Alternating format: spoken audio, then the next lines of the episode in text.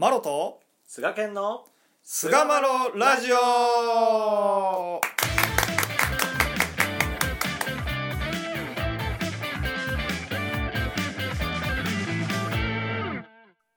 さあそれでは始まりました。第411回菅マロラジオ。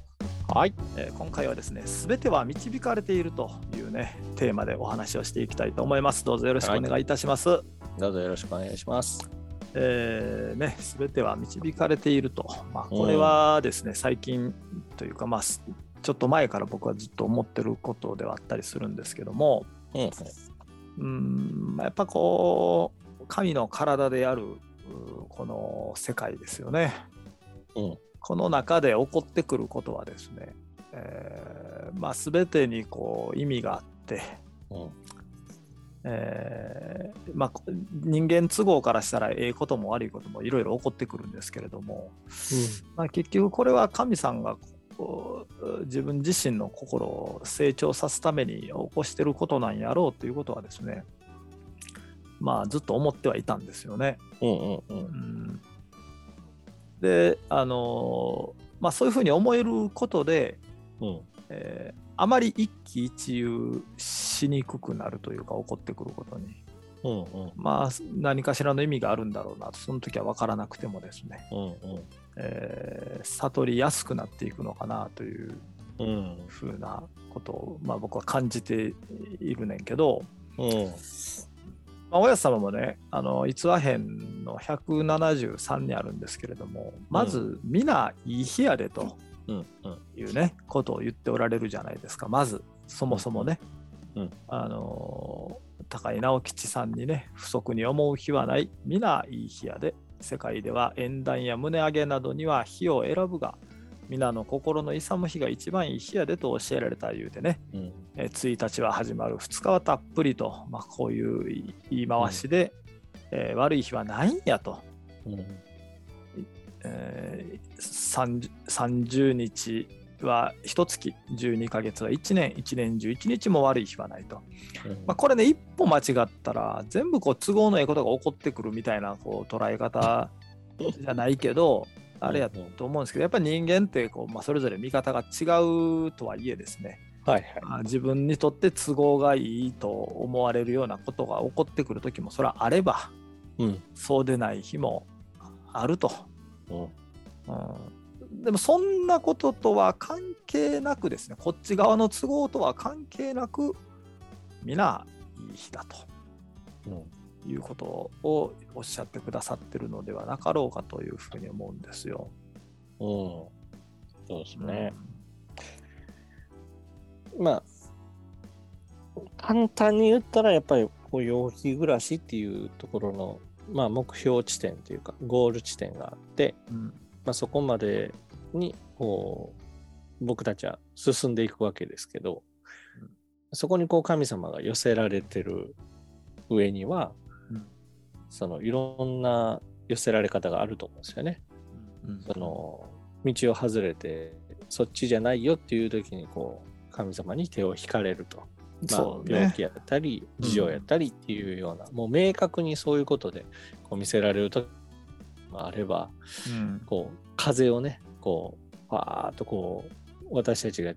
陽気暮らしの方に向くようにこう一生懸命風神様が風を ふーってこう吹いてくださってなんとなくこう肌に感じながらっていうところでこう方向を変えたりみたいなこととか、あるある。まあ、その強弱はあると思うんですけど、うん。まあ、でもそのベースとしては常に陽気暮らしに私たちは向かっている存在だというところがこれ、基本ベースになかったらうん一日一日の捉え方っていう話でこれ終わってしまったらこれはもう意味あんまり意味のない話になってしまういや、そうなんよね。ね。だからやっぱこう、ね、人間っていうのは、あがないと、うん見えたることばかり言うなりと、まあ、いうふうに、こう、神さんもね、言うておられますけれども、うんうん。見えたることばっかりで一喜一憂してたらですね、なかなかその大きなおぼし飯っていうのが感じられなくなってですね、うん。まあ、結果として皆いい日やったなというふうには悟り取れなくなるんじゃないかなと、うん。ね思うんですよ。じゃあ本当そうですね。うん、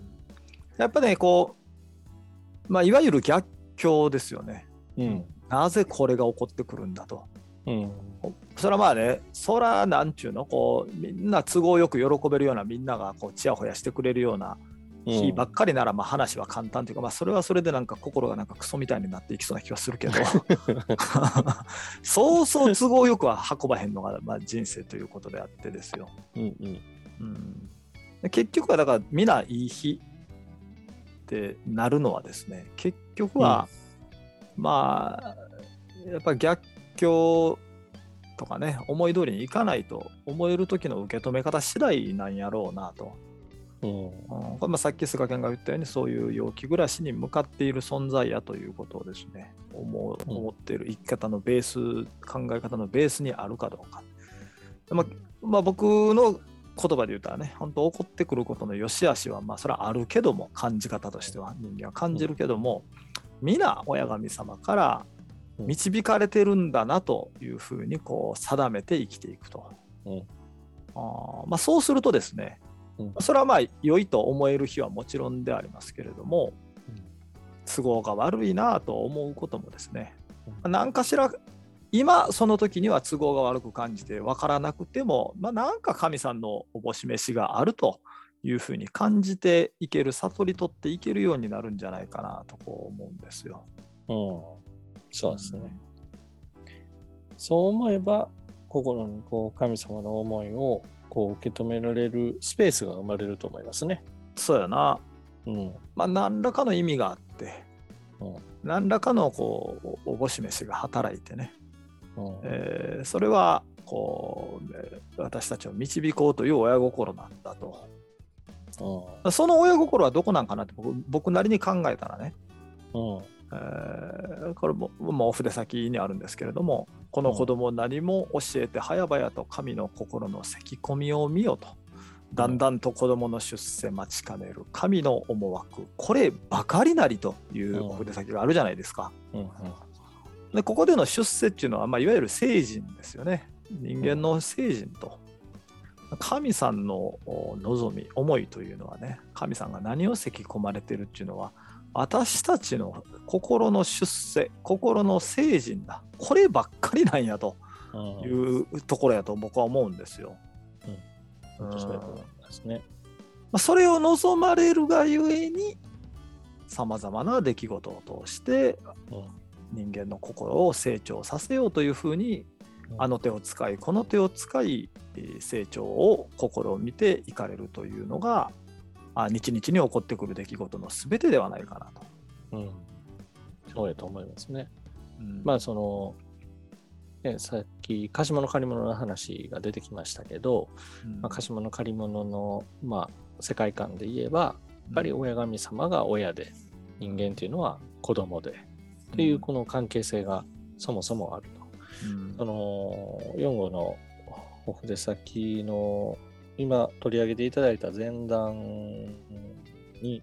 うん、えー、この世を始めた神のことならば世界一列皆若くなりと。一列の子供が可愛いそれゆえにいろいろ心を尽くしきるなりなりとそうよね。この親神というその親として子供を思う可愛さの心ゆえに人間には成長してもらいたいというこういう思いであいろいろと見せられるんだよということをこう優しく勘で含めてこう教えてくださっているなと。理の部分と情の部分とこう合わせて私たちは導かれるんだなっていう気がいたしますね。結局これをそうなんだと。神さんは我々の心の聖人をもう待ちかねておられると、うん、待ってるんじゃなく待ちかねていると。でこればっかりが神の思惑なんやというふうにこう思い定めてえー、世界を眺めれるようになるとね、うん、本当起こってくることを全てにこう何らかの意味があるというふうにその時は分からなくても思えるようになってきて、まあ、どんな聖人の姿がこう自分自身にとってどんな聖人の姿が望まれているかっていうのはその時は分からなくても、うん、何かしらの神様の大いなるこう導きということを感じられるようになるんじゃないかなと思うんですよね。うんでまあ、私たち人間のね社会に生きてるとなんかこうなんとか成功したいなと思っていろいろ頑張るわけですよ、うん、それぞれの分野でね、はい。はい、ただこの成功するかどうかなんていうのは時の運もあったりとかですね、うん、やっぱその時に思わぬ未情をいただいたりとか、まあ、そんなことはもう人間ではコントロールすることができないので、うん、成功っていうのは実際はどんなことやっても保証されてないじゃないですか。うん、まあね。これはもう残酷な現実やけど保証されてないんですよ。限らないと。ただ、心の成長っていうことに関しては、うんうん、全てが神さんから導かれとるなというふうに思い定めて生きることができるようになったらこれはですね年齢関係なく死ぬまで成長し続けられるんじゃないかなというここは保証されてるんじゃないかなと。受け取り方さえしっかりとこう間違ってなくてですね起こってくることは全部神さんからの導きなんだと手引きなんだというふうに世の中を見れたらですね、逆境こそ心を成長するチャンスやというふうに受け取ることができると思うんですよね。そうなってくると何が起こってきても成功するか失敗するかなんていうのはまあ自分ではコントロールできなくても成長に関してはやっぱり僕はやっていけるんじゃないかなというふうに思うんですよ。うんその見せられることっていうの事柄っていうのはやっぱりこの目に見えてる体であったりとか、うん、まあ、その関係性であるとか、まあ、そういうところにこう見せられるわけですけども、うん、成長としてはその心の成長というところを目指すっていうところですかね。そうやと思うね。というのはやっぱ、まあそれ体と心は密接にありやけど体はやっぱ神様の借り物なんで、まあ、ある程度の年齢を境にしてね肉体的には、まあ、ある程度鍛えることはできても衰えていくのも仕方がないことやんか。そうですね。仕方ないやんか、でも心はやっぱ我がのものなんで、結局自分のその心がけ普段の心がけうん、物事の受け止め方もうこの心がけ次第では死ぬまで成長させていけるっていうのがこの心っていう世界やと思うんだよな。うん。本当にその通り。やっぱこう神のおぼし飯に沿ってないちょっと軌道修正が必要やなという時が、うん、自分の思い通りにいかない都合の悪いことが起こってきたことが特にまあ軌道修正のポイントなんかなとっていうのは思ったりするんで、うん、あ神さんがまた導いてくださってんやろうなってどこかなと尋ねながらこう軌道修正していくと素直にね、うん、その先にはやっぱこう自分の成長というね、うん、成長はした姿っていうのは誰からも奪われないやっぱ自分だけのこう宝物なので、まあ、その姿が待っているということになっていくのかなと僕は思うんですよ。いや本当そうですね。その、良き暮らしっていうところにこうもう一歩前に進んでほしいっていう見せられ方と、うん、その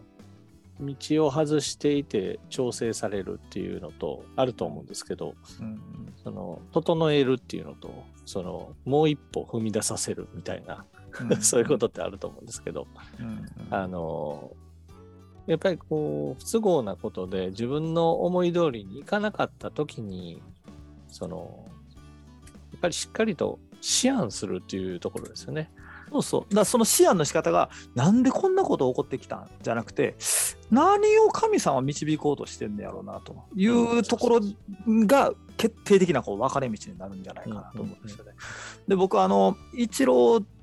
がやっぱすごいなと思ってるんやけど、イチローってやっぱすげえなと、うん、この人の考え方って。バッターのイチローですね。そうそう、すげえなと思うんですけど、この人、年間262安打打った、金字塔を打ち立てた2004年の話なんですけど、うんうん、アスレチックスのハドソン投手っていうね、うん、じゃあね、何試合も抑え込まれてたんですって。うん、で、インタビュアーが、イチローさん、あのアスレチックスのハドソン投手はできれば対戦したくない苦手なピッチャーですかねってこう聞いてんて。うん、だイチローは、いえ、彼は私というバッターの可能性を引き出してくれる素晴らしいピッチャーです。だから私も練習をして彼の可能性を引き出せる素晴らしいバッターになりたいですねと。もう完全にね、その勝った負けたの世界を超えて自分を成長させてくれるありがたい相手なんだと、壁なんだと。だからこそ僕ももっと立派になって素晴らしくなって彼の良さを引き出せるようなバッターになりたいと。もうこれも成長っていうね、なんでこんこいつさおらんかったらもっと打てたのにとかっていうのじゃなくて、それを通してこう自分を成長させる糧にしてたっていうこの考え方がねやっぱり彼はあそこまで偉大な選手にしていけたのかなっていう感じがするんですよ。途方もないところまで行きましたね。途方まで、ね、このこういうこの考え方の積み重ねやったんちゃうかなと思う。うん、本当に。うん、まあまあいろんな日がねあったと思いますけどもまあ本当にその野球の中、まあ、特にそのバッティングという分野において人を本当に感動させる歴史を作った、まあ、偉人ですよね。偉人ですよ本当に。うん、まあでもこうまあいつも言ってることですけどやっぱ貸し物借り物の教えに根ざして、物事をというか、まあ、この世界を眺めるっていうことが、うん、まあ、この道のやっぱり基本なんだろうなっていうのは、まあ、つくづく今日の話聞いてても思いましたし、うん、まあ、この教えを守るというか教えを通してこの道々を通るっていうことがやっぱ大事やなと思うんですね。うん、それがゆえに、まあまあ、逆境っていうような状況になった時に神様の思いはどこにあるんだろうかっっていうこの心のスイッチングが、うん、まあ割と自然に行われるんじゃないかなっていうふうに思うんですね。あの神様のお指図に、うん、この道は常々に真実の神様や親様やというて常々の心神の指図を固くに守ることならば一里行けば一里二里行けば二里また三里行けば三里また十里行けば十里返上へ出て上に一人で難儀は刺さぬぞえと、後とも知れず、先とも知れず、天より神がしっかりと踏ん張ってやるほどにというふうにこう教えられるわけです。うんこの信仰の道、えー、一里行けば一里のご守護、二里行けば二里のご守護というように、人間としてこう雪暮らしをさせていただくというこの日々進んでいくそこには常に神様が後とも知れず先とも知れず常に神様がこうしっかりと踏ん張って私たちを導いてくださっているというこの絶対安心の中に暮らさせていただける。これが私たちの道ではないかなということをですね。もらいました。うん。だね。こう成功は保証されてない、まあ、そこを目指して頑張るということはいいと思うんですけれども、うん、けれどもね成功するも失敗するもそれはまあね、うん、目に見えたことでねあざない、あざないくね、そういうところも、それはまあ一喜一憂もそれは人間やからまあするかもしれませんけれども、うんうん、それ以上にね、うん、えー、いろんなことを通してやっぱ成長ですよね。成人心をいかに成人させていくか、まあ、ここは自分の自由であってね保証されて心がけさえ全て導かれてるなという心がけさえあれば、うん、保証されてるのが心の成人の姿ではないかなと思うので、まあ、お互いにね、いろんなことはそれは起こってくるのは当然でありますけれども、その中で、あ全ては神様に導かれてるなと思い定めて日々を歩めたらいいなというところで、うん、第411回全ては導かれているを終わりにいたします。はい。どうもありがとうございました。ありがとうございました。